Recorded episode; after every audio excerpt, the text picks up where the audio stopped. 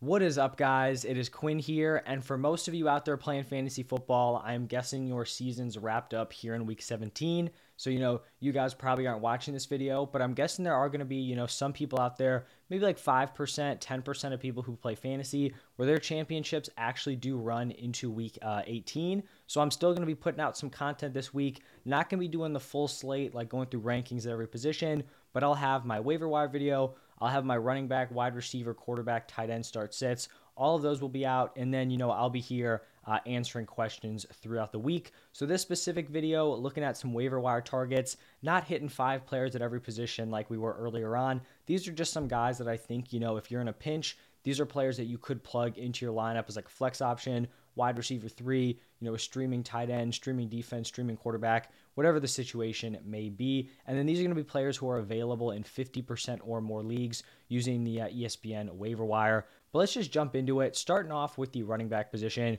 We have James Cook, who's owned in 48% of leagues. Now, he has not played yet this week. He's going to be playing on uh, Monday Night Football. So we don't really know what this split is looking like. I'm guessing it's going to be, you know, pretty close to 50 50. So someone who's going to be a, a part of a high scoring offense and play a decent role. And then the second running back is going to be Zach Moss, owned in 44.4% of leagues. Really hasn't done anything crazy, uh, you know, fantasy numbers wise since uh, JT went down, but he has a very solid role in this offense. He took 15 of the 24 running back carries in week 17, and then the matchup is really what's appealing here. Like, if this was a neutral matchup, I really wouldn't feel comfortable playing Zach Moss, but because he's going up against the Texans, who have allowed the uh, most points per game to the running back position, it makes me pretty interested. You know, in him at least as like a flex option or like a desperate RB2 play. Now, shifting over to the uh, wide receiver position, we do have some interesting options here, and I'm going to start it off with the uh, Giants wide receiver tandem. We have Richie James, and then we have Isaiah Hodgins.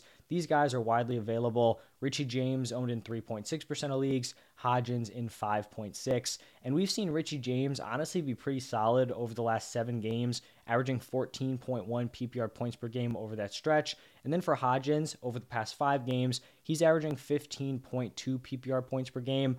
Honestly, like seeing these guys ball out, you know, like it's decent for them, obviously, but it kind of just makes me a little sad that we didn't get to see this with guys like, you know, Sterling Shepard and Wan'Dale Robinson, who both suffered uh, season ending injuries. But these are guys where at this point, you're just kind of riding this Giants offense. Could be guys you look at, you know, in your flex option. And then moving over to Treylon Burks, he's owned in 41.1% of leagues.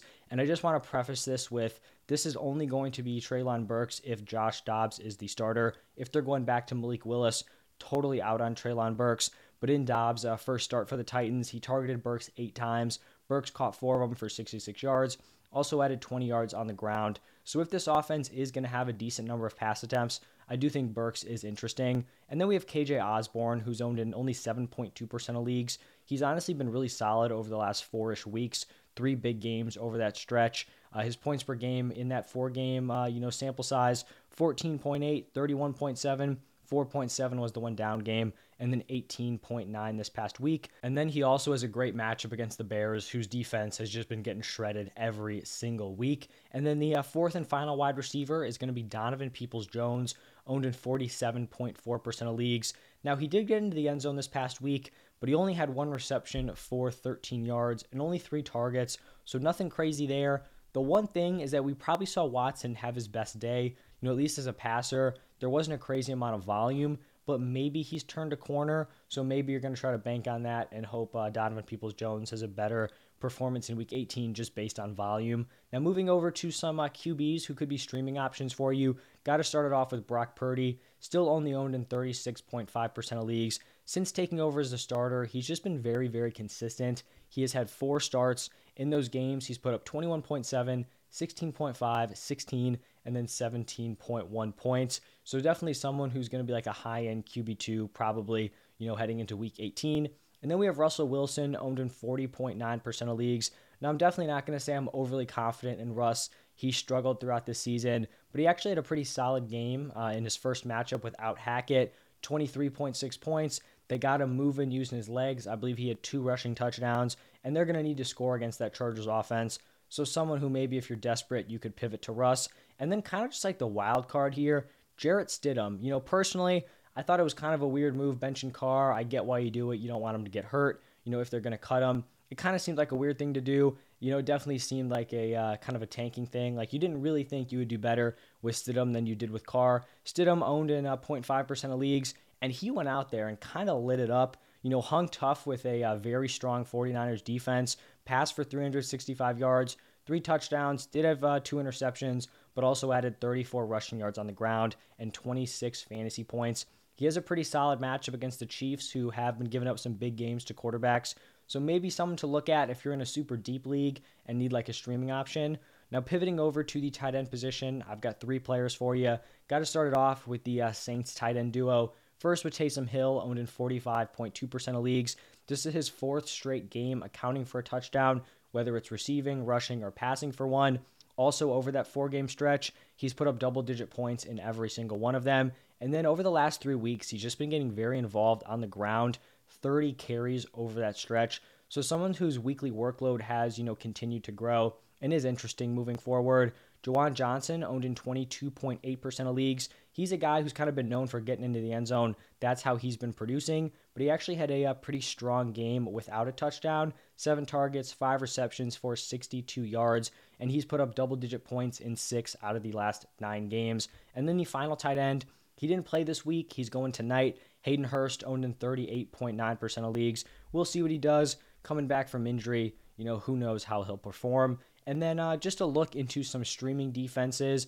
These are defenses, you know, I'd feel pretty comfortable with plugging into my uh, week 18 lineup. Colts matchup against Houston. They got shredded today, but the Houston matchup's pretty strong. Only owned in uh, 31% of leagues. We have uh, actually both the Steelers and Browns. They're playing each other. Steelers owned in 43.6% of leagues, Browns owned in 27.1. Then we have the Dolphins who are owned in 40.5% of leagues.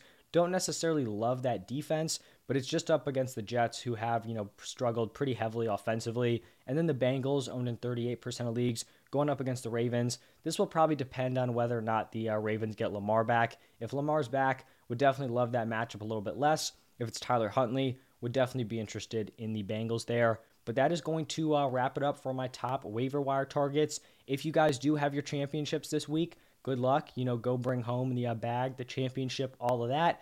If you're somehow stopping by and you uh, already had your championship, you know, thank you for sticking all the way through. Hope you got the dub. Um, and I guess I'll see you guys next season or throughout the off season, where I will continue to put out, uh, you know, pretty consistent content. So thank you guys, and I will see you in the next one.